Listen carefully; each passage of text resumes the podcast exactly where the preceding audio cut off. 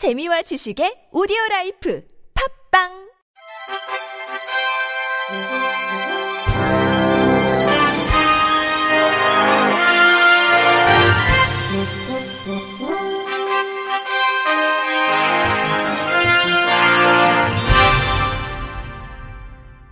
청취자 여러분 안녕하십니까? 10월 18일 월요일 KBIC 뉴스입니다. 전국에 신호등이 설치된 횡단보도 중 시각장애인을 위한 음향 신호기가 설치된 곳은 34%에 불과한 것으로 조사됐습니다. 더불어민주당 최혜영 국회의원이 전국 지자체로부터 제출받은 자료에 따르면 신호등이 설치돼 있는 횡단보도 11만 7,484개 중 음향 신호기가 설치된 횡단보도는 3만 9,811개에 불과한 것으로 나타났습니다. 지역별 편차도 컸는데 세종과 서울은 각각 74.13%, 66.08%로 상대적으로 높은 설치율을 보였으나 대구는 8.14%, 울산은 7.8%에 불과해 저조한 수치를 나타냈습니다. 이와 함께 고장, 오작동 발생, 수리 처리 현황도 문제로 지적됐습니다. 최 의원에 따르면 최근 4년간 고장 오작동 건수는 4,451건에 달했으며 고장 신고에 대한 대응은 더욱 심각해 접수 후 실제 수리까지 최대 184일이 걸린 경우도 있었습니다. 이러한 상황에서 지자체의 관련 규정은 미비한 상황인 것으로 드러났습니다. 최 의원에 따르면 225개 지자체 중 음향신호기 점검 수리 교체 계획을 수립한 곳은 109곳으로 절반에 미치지 못했으며 음향 신호기 관리 감독 조례를 설치한 곳은 29곳에 불과했습니다.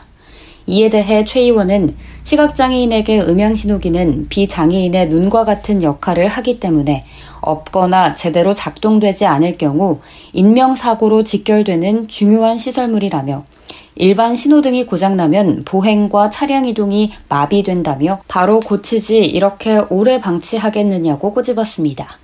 이어 지자체별로 음향신호기 관리 감독에 대한 조례를 마련하고 점검 계획 수립을 계획하는 등 모두가 안전한 보행 환경을 만드는 일이 시급하다고 강조했습니다.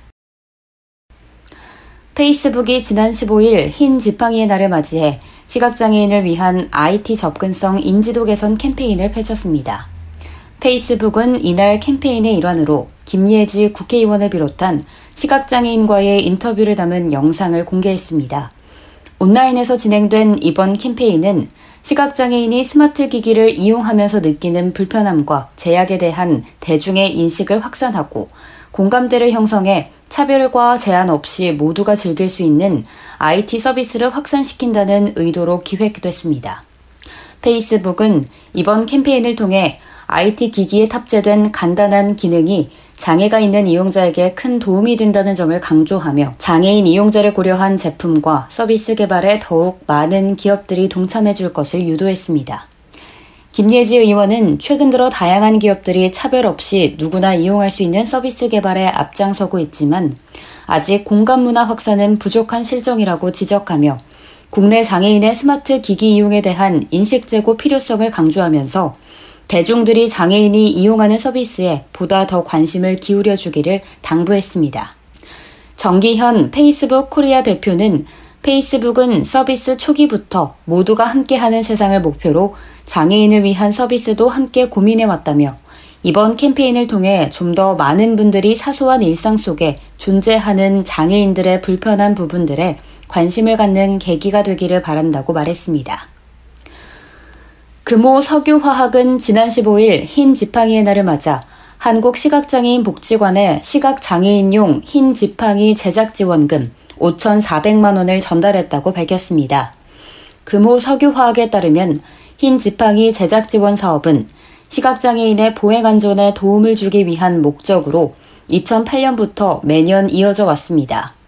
한국시각장애인 복지관은 이번 달부터 금호 석유화학의 지원금으로 총 1,459개의 흰 지팡이를 제작하여 중증 시각장애인에게 전달할 계획이며 이번에 전달되는 흰 지팡이는 9단 안테나형으로 휴대가 편리하며 고강도 알루미늄 소재로 만들어져 내구성이 좋은 것이 특징입니다.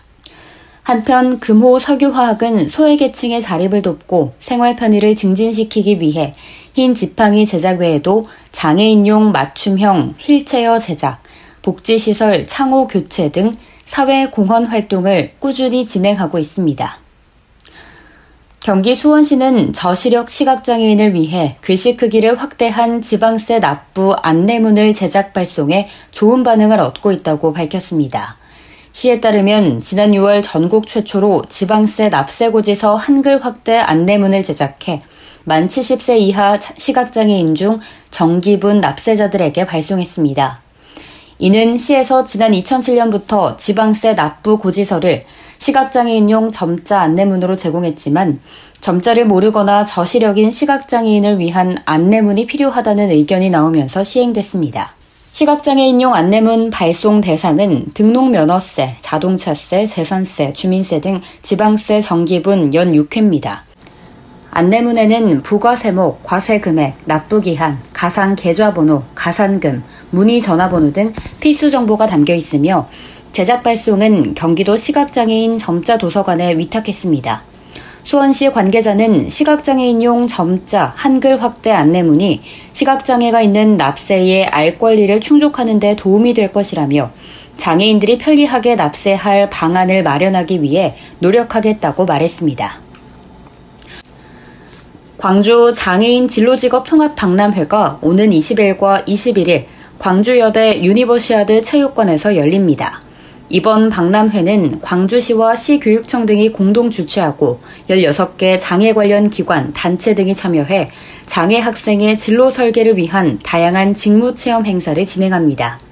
또 장애인 구인을 희망하는 기업들은 채용 정보와 면접 요령 등에 대해서도 안내할 예정입니다. 시각장애인이 비장애인과 마찬가지로 일상을 누릴 수 있도록 법으로 공공기관 등 점자 의무 설치 시설을 정해놓고 있는데요. 현실은 어떨까요? 주민자치센터의 점자 설치 실태를 KBS 민소은 기자가 취재했습니다. 지팡이의 의지에 주민자치센터를 찾은 1급 시각장애인 서하늘 씨. 서 씨에게 주민센터는 늘 긴장하는 곳입니다. 점자 안내판이 없어 계단을 오르다 발을 헛디거나 장애물에 부딪혀 다치는 일이 적지 않기 때문입니다. 서하늘 시각장애인 보통 2층 올라감 아니면 올라감, 내려감 이렇게 있거든요. 그런데 여기에는 점자가 아예 없어요. 또 다른 주민센터도 사정이 마찬가지입니다. 점자 안내문이 없어 화장실조차 이용하기 어렵습니다. 서하늘 시각장애인 다른 사람이랑 계속 여기로 올 수가 없잖아요. 저희도 이제 혼자서 와서 이렇게 볼일을 봐야 되는데 점자가 없어버리면 장애인, 노인, 임산부 등의 편의 증진 보장에 관한 법률은 모든 관공서 건물 앞과 주요 시설에 점자를 반드시 설치하도록 했지만 지키지 않고 있는 겁니다. 국립국어원이 지난해 전국 주민센터 200여 곳을 조사했더니 점자가 있어야 할 곳에 없는 경우가 35%에 이르고 잘못 설치된 경우도 35%나 됐습니다. 자치단체 중에는 광주광역시가 점자 미설치율이 64%로 가장 높았습니다. 김효수 광주 시각장애인 복지관 관계자 시각장애 점자는 거의 이제 뭐랄까 눈이나 다름없는데 그래서 좀 빠른 시일 내에 좀 더 많은 이런 공공기관이나 뭐 다중이용 시설에 좀 점자가 잘 이렇게 배치되었으면 좋겠습니다. 현재 보건복지부에 등록된 전국 시각장애인은 25만 3천여 명. 이들 가운데 30% 정도는 매달 주민자치센터 등 공공 업무 시설을 이용하고 있습니다. KBS 뉴스 민소은입니다. 끝으로 날씨입니다. 화요일은 전국이 대체로 흐리고 비가 내리겠습니다. 이상으로 10월 18일 월요일 KBRC 뉴스를 마칩니다. 지금까지 제작의 류창동, 진행의 김예은이었습니다. 고맙습니다. KBRC.